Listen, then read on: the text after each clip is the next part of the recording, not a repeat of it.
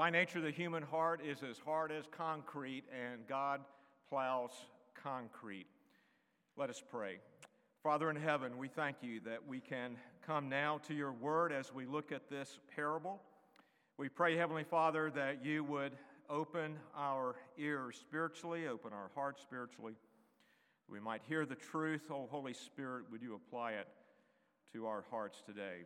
Bless us, Lord. Bless me as the one who brings this message that I would be faithful and true. Bless us as hearers, as your people.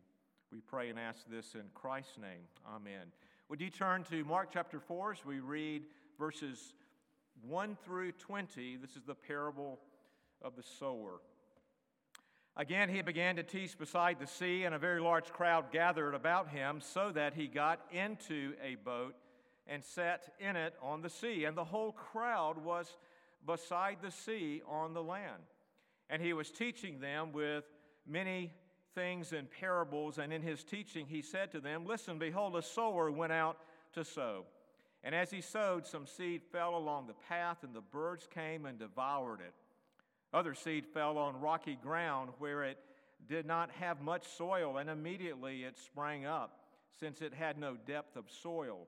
And when the sun rose, it was scorched, and since it had no root, had withered away.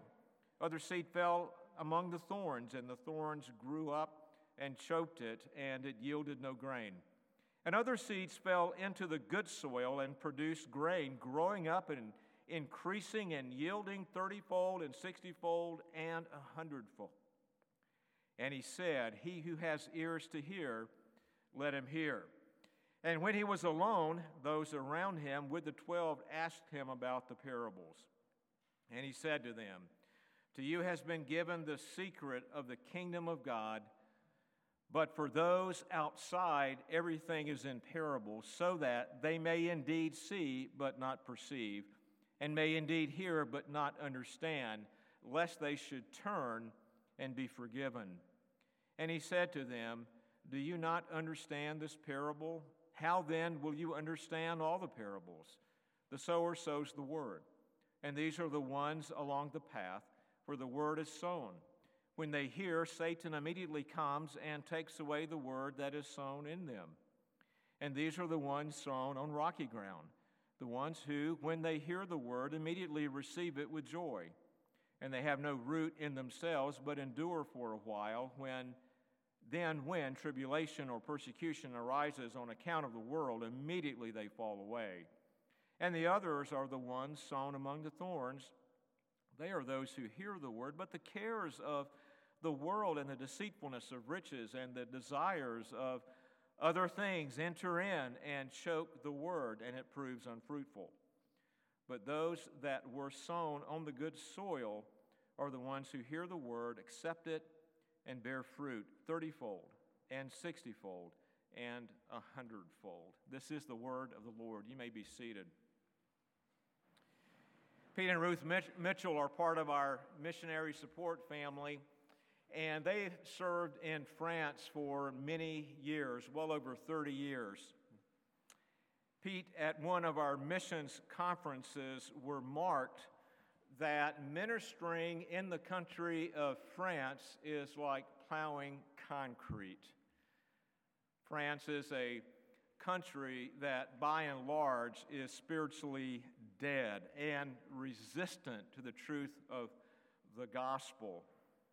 And we can identify in certain ways and sympathize with Pete and the struggle of ministering in such a difficult place for our country is also becoming more and more post Christian and spiritually dead. It's like plowing concrete seeking to serve Christ even in our country. The good news of this parable, however, is that the believer, might say the church, that we're not called to plow. We're called to sow and leave the plowing to God, and God plows concrete. Our task today is to engage the, the plot of this parable, to discover the purpose of Jesus using parables And then, thirdly, that we would consider the point, the meaning that Jesus communicated in the words of this parable. First, the plot or the storyline of the parable. You'll find that in verses 1 through 9. The parable of the sower is the first parable of Jesus that appears in the Gospel of Mark. So, what is a parable? I really like the way Dr. Boice defined parable in his commentary on the parables. He said this that a parable is a story taken from real life or a real situation from which a moral or spiritual lesson is drawn. Parables may be simple, one lesson, or complex, several lessons. Take, for example, the parable of the prodigal son, Luke chapter 15. We may understand this parable by looking at different angles. For example, the point of view of the father, or of the prodigal, or of the elder brother. Parables are often multifaceted and very dynamic. You enter in into the story. Think of our parable today. We could focus on the one seed, we could focus on the sower, or we could look at the four types of soil. Parables are not to be viewed as allegories. The, the great allegory of the Christian life, Pilgrim's Progress by, by Bunyan, in each of the elements of that story, there's a particular meaning. But in parables, some elements are just part of the story. They do not have a particular meaning. On this occasion, look at verse 1. Our, our Lord was once again by the sea. The crowd had gathered. It was a large crowd, as the crowds tended to be when Jesus was to preach and teach. And in fact, the crowd was so large, our text tells us, that he had to get in a boat and go just offshore so he would have a place to sit, a pulpit of sorts, and then the crowd would be there on shore to listen to him teach, to listen to him teach by way of this parable. And Jesus taught in parables that was one of his favorite ways to teach.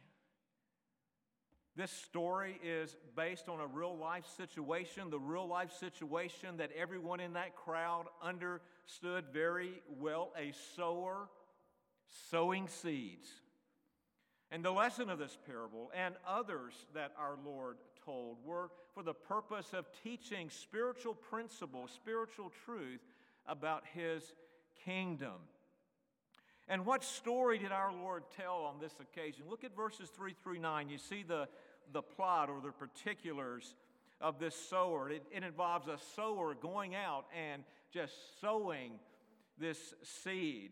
And the seed fell on four types of soil. You know the story very well. There's the hard, compacted soil. Think of a path that many people have had walked on over the years and it was hard and compacted. Think of my driveway, and I'm out there, unless there's a crack in my driveway where some vegetation can grow. But typically, when you sow seeds on a driveway, you don't get a harvest, although the squirrels and the birds really appreciate it.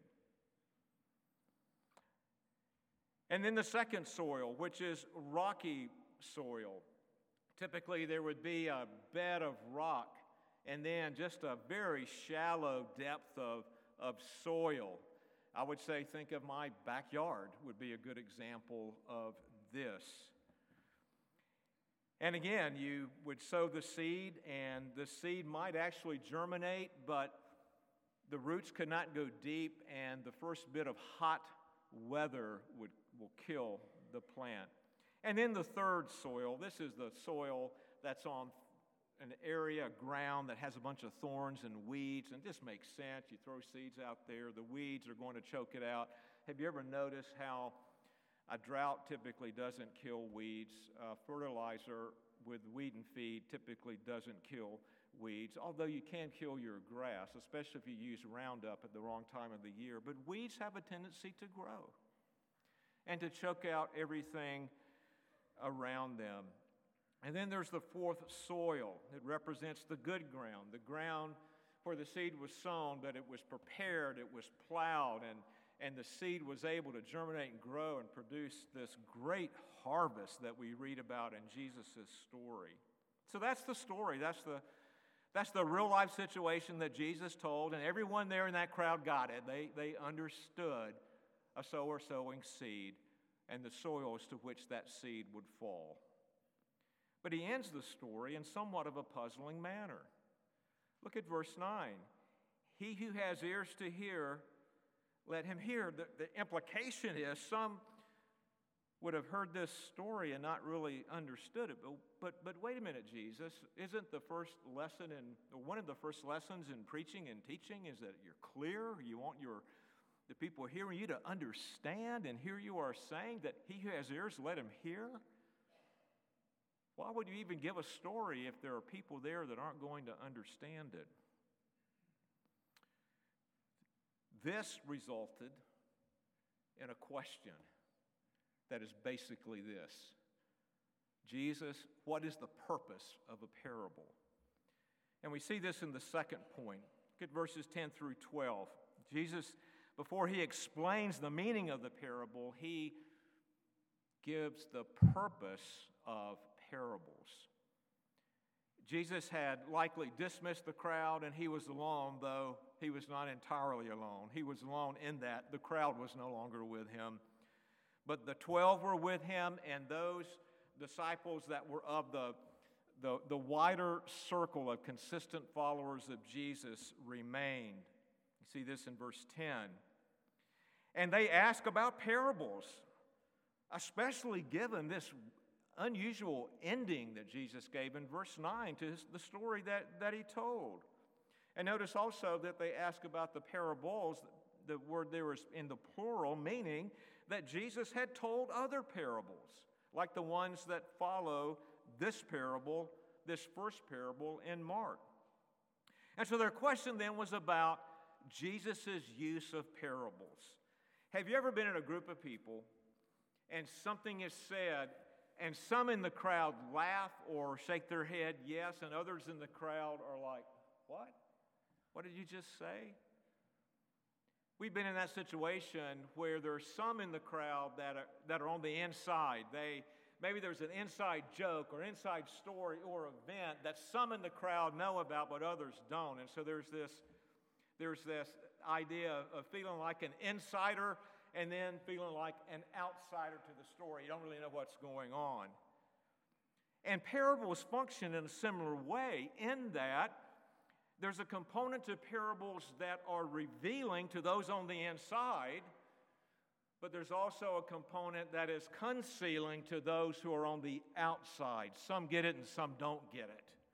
Some get Jesus and some don't get Jesus. Some get the truth that Jesus is teaching about the kingdom, and some don't get the truth about what Jesus is teaching about the kingdom. And exactly what was Jesus teaching about the kingdom? What was revealed and concealed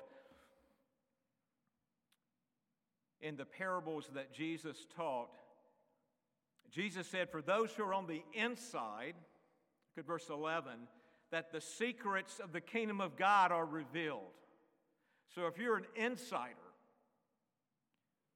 if you're able to hear with spiritual ears, then you're able to understand this secret. Interestingly, Paul speaks about this secret using the phrase the mystery of Christ in Ephesians chapter 3 and verse 4, and Colossians chapter 4 and verse 3. And then he speaks of the mystery of the gospel in Ephesians chapter 6 and verse 19. So, what is this mystery? What is this secret that Jesus is teaching, or that one might understand or not get? And it's simply this that the kingdom of God, manifesting the saving reign of Christ in the hearts and lives of God's people, had come in Jesus. The secret Jesus is the one who brought the kingdom. He's Messiah, He's the Redeemer. Those inside the kingdom got it because they had been enabled with a new heart and new spiritual ears to hear and to understand who Jesus claimed to be and what he came to do. Jason read from Isaiah chapter 6, verses 1 through 13. Verses 1 through 7 is this beautiful depiction of God's gracious work in the lives of sinners, and Isaiah representing sinners. We know he's representing sinners because he says, I'm a man of unclean lips, and I live among a people of unclean lips. And yet, Isaiah is caught up into the heavenly throne room, as Jason said, the curtain pulled back, able to see what's going on in heaven. What does he see? Holy God. How did that affect Isaiah? Isaiah says, Woe is me. In other words, Isaiah saw God's holiness and realized his utter sinfulness, and he called judgment down upon himself. But God did not leave Isaiah there. God graciously works and the seraphim takes a coal from the altar and brings it and places it upon Isaiah's lips. And the text says that, that his sin is atoned for, his guilt is taken away. We see Isaiah representing a sinner coming to the place of now having sin dealt with, guilt taken away, a new heart, new spiritual ears to get Jesus, to hear the secret and understand. It's a radical change that takes place. And what Isaiah 6, 1 through 7 is pointing us to is the cross of Jesus Christ. That's the altar from which the redemption comes and is applied to the sinner. But also notice that for the outsider, they lack the spiritual ability to hear and understand these kingdom truths that are given in parables, that ultimately are telling us aspects of the kingdom, aspects of Jesus' redeeming work. Our Lord in verse 12 quotes or paraphrases Isaiah 6 9 through 10. It's interesting that after Isaiah experiences this redemption, what does God do?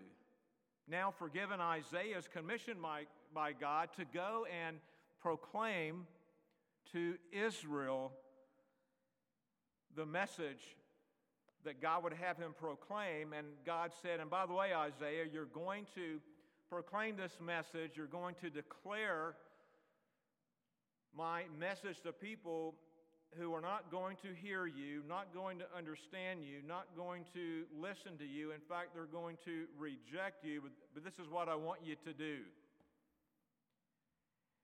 Their unbelief, Israel's unbelief, their spiritually deaf ears, their inability to understand the Word of God, the gospel, we might say,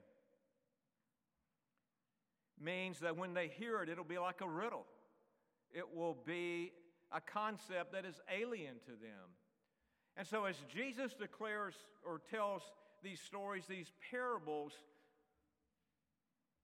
people that are outside the kingdom, they, will, they might understand okay, a guy sows seed and you know, grows and a harvest is yield, but the, the spiritual meaning of that will be like a riddle to them, not able to understand it. Their hearts are hardened, their ears are deaf to the spiritual realm. It's not a problem of anatomy, it's a problem of the heart. One case in point is in Mark chapter 10, we'll get to that, where Jesus interacts with the rich young ruler. You know the story. He simply could not get Jesus' words. He could not understand what Jesus was saying with regards to God's standard that is, the Ten Commandments, and its bearing upon his idolatrous heart. And so the young man turned away sad. He was not able to receive the word that Jesus gave and turn and believe on him and give his wealth to the poor because that was his idol. In that case, the truth was concealed from the rich young ruler. He didn't get Jesus. And the ending uh, to the story in verse 9 makes sense considering Isaiah 6. Those outside the kingdom, outside of Christ, do not have the spiritual ability to hear, but the responsibility to hear, the responsibility to respond appropriately is still theirs. We must understand that. But they are spiritually deaf and persistently reject the offer to repent and follow Jesus. They remain outsiders. They remain in a state of not getting Jesus, not understanding the meaning of what Jesus is teaching in these parables. Parables reveal truths about the kingdom, truths about Christ and his redeeming work, and what it means to be a member of his kingdom, what it means to come to know your sin and, come to experience that, that grace of forgiveness. These are stories that Jesus told about real life, and these real life stories should cause us to stop and question our real life. Do we get it? Do we get Jesus? Or is the secret about who Jesus is and what Jesus came to do a mystery to us? Is the meaning of the gospel concealed like a riddle to us? If you are one here today, and let me ask you to do this as well. May, hopefully, all of you get Jesus. But in the event there are some here who don't get Jesus, and we probably all know people in our lives, maybe even loved ones, that don't get Jesus. So either think about yourself or think about someone that you love and know and ask this question. They don't get Jesus, and so is there hope?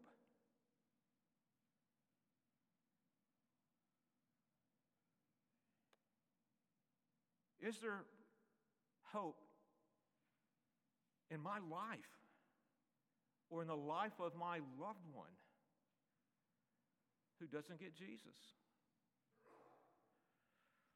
This is the third point. Look at verses 13 through 20. Jesus explained the parable. The, the, the sower here obviously represents Jesus, the Sunday school answer to the question. He came to proclaim or to sow the, the gospel of the kingdom among all people. We just go back to Mark chapter 1, verses 14 through 15. That, that Jesus calling people to repentance, proclaiming, preaching the gospel of the kingdom of God. It's the general call or the free offer of the gospel that, that we know about in our Reformed theological understanding of the order, order of salvation. Notice the seed fell on each type of soil. And one commentator very helpfully distinguishes these four types of soils in this way. He uses these descriptors. Maybe this will be helpful to you. The unresponsive heart is the hard packed soil. This person ignores or rejects the word. Jesus talked about Satan coming and plucking that seed that's on the hard path. Same effect. It's a rejection of that offer.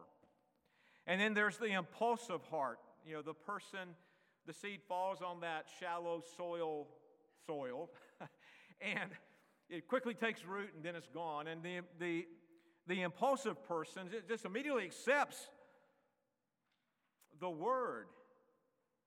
But because it's on shallow soil and really can't put down roots, the minute adversity comes, persecution, the heat of the day, boom, it's gone. The text says they, they, they fall away.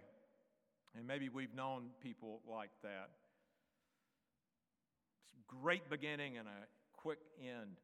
And then there's the preoccupied heart, describes the seed falling in, in that thorny ground, the thorny area, and of course the, the weeds and the thorns choke out the seed. You know, we can be so distracted by the cares of this world that, that the word is choked out in our lives, and there will be no harvest. And th- then, of course, there's the responsive heart that, that heart that has been sown the seed, no, no doubt, but notice the difference here. It's a heart that's been prepared, it's a heart that's been plowed by God. The, the seed is received and it germinates and it puts down roots, and the roots go deep, and the plant grows and matures and produces this abundant harvest, these good works.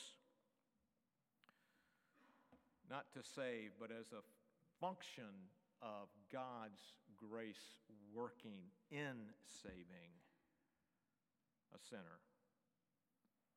So, what is the point? Grace family has roots in northern Indiana, well, all over Indiana actually. And Ray's parents used to live in northern Indiana, and we would make trips up to northern Indiana, oftentimes during the corn crop season when the corn was in, in full array, cornfields upon cornfields, beautiful cornfields.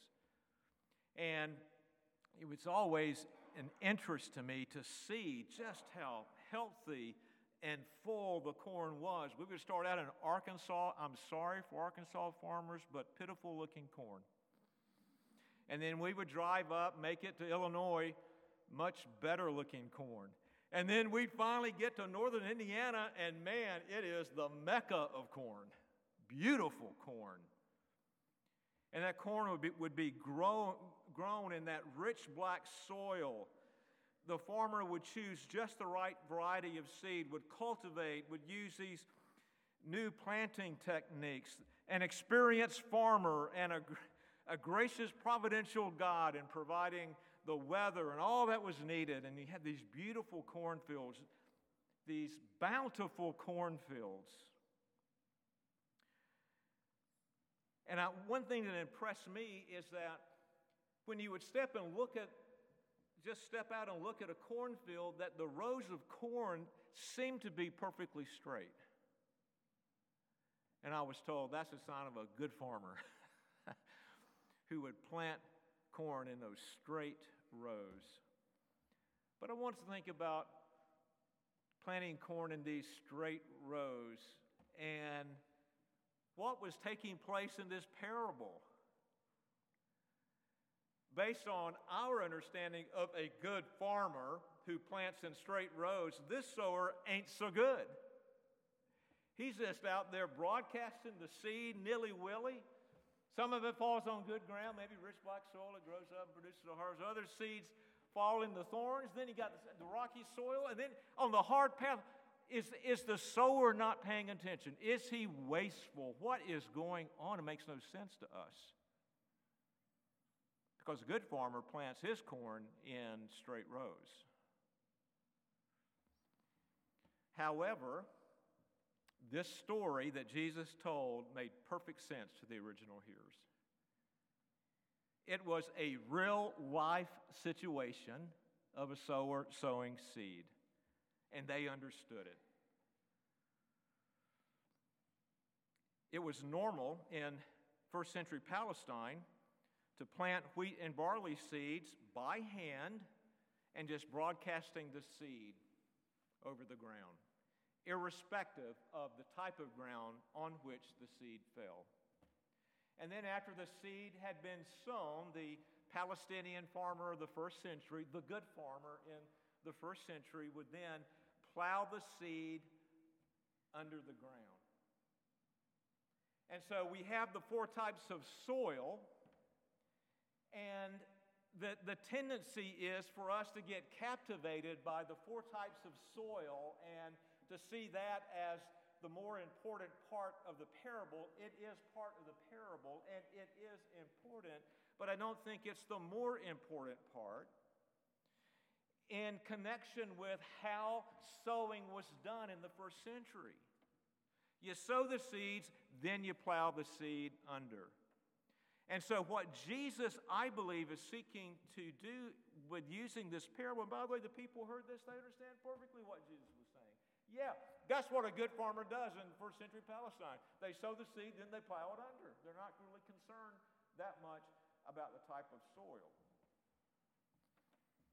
What Jesus' concern is, and I believe the more important part of the parable, though, yes, it is appropriate to think through these four responses to the seed. Yes, that's part of the dynamic of a parable. But yet, I think the more important part is the sower and the act of sowing and his plowing. So, what are we to make of all of this? I have five implications. First, the four soils represent two types of people those who, by God's grace, are insiders, and those who are not. They remain outside the kingdom of God due to their unbelief. Thus, the parable reflects a real life situation of there being in our world today saved people, unsaved people, insiders, outsiders. We may, in our reform circles, call them elect sinners and reprobate sinners. Secondly, the sower sowed to release judgment. Some seed fell on the hard packed soil, others on the rocky soil, the shallow soil with rocks underneath, and then others on the thorny soil. Those soils were not plowed, noticed. They were left. They were not prepared. And because of not being plowed, not being prepared, they did not produce a harvest. And we must then ask then, was the sower wasteful? What is going on here that he would waste his seed on ground that he had no intention of sowing? And Jesus taught a, a, kingdom lesson in this parable. There was a divine purpose for the seed falling on soils that would not be plowed and not prepared and would not result in a harvest of righteousness. And the point that we need to see in this parable is that no seed was ever wasted. How can we say that? Because the seed that was sown on that soil that did not produce a harvest, God yet used. We see this veiled nature of the parables as we reflect upon what Jason read from Isaiah 6, verses 9 through 13. Again, Jesus quotes this in verse 12 that Isaiah was told to go and broadcast the message to everyone, and they weren't going to listen to one thing he said. But he was still to go, lest they turn and be forgiven. In other words, here's the point of that it's not that God doesn't want to forgive sinners, he surely does. But by God's sovereign will, he has chosen some to be saved and passed by others, and those whom he has passed by will not produce a harvest, and they will suffer judgment. This is a hard concept, I must admit.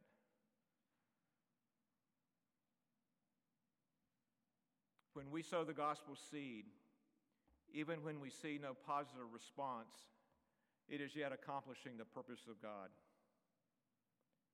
And in this case, the purpose is judgment. And God is glorified in the judgment of the reprobate.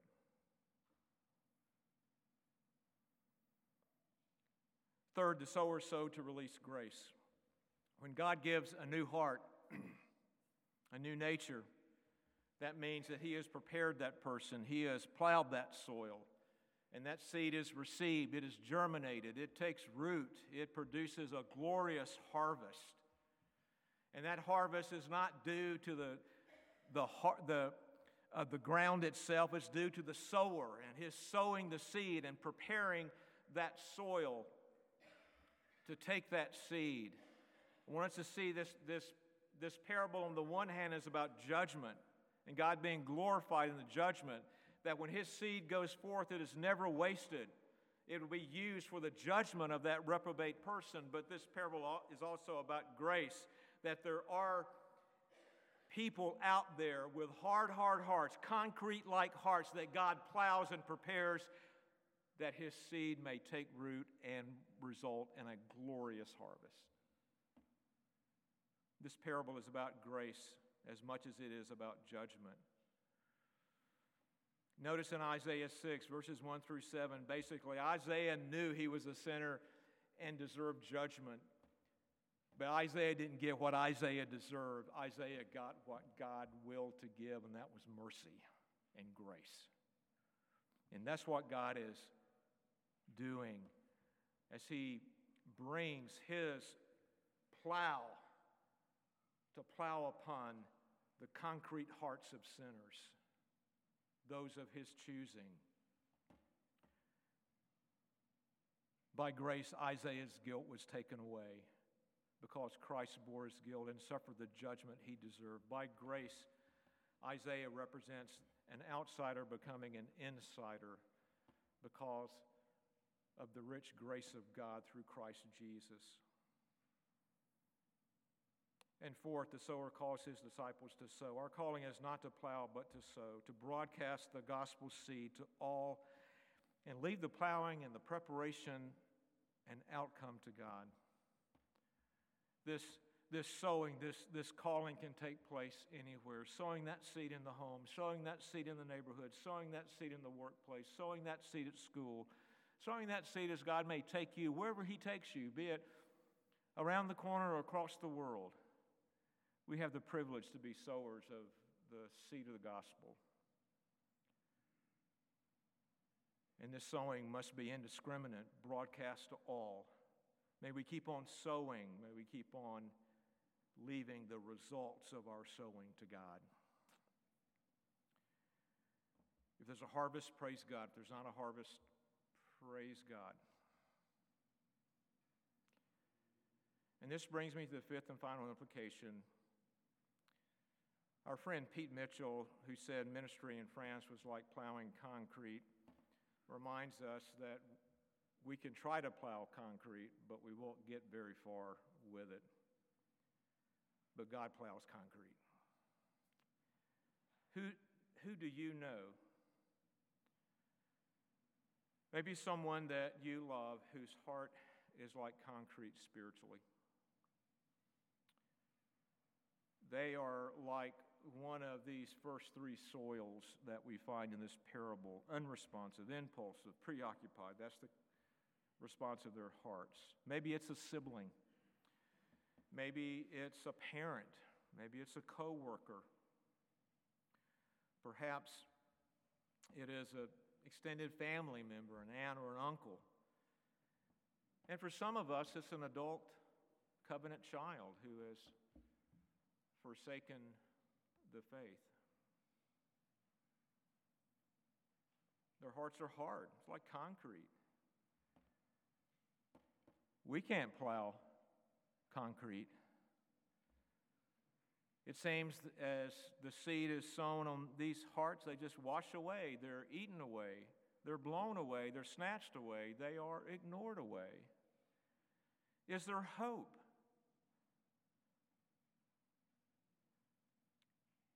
May we ever rest in the truth of this parable that the sower sows on hard hearts for a kingdom purpose, either to judge or to save.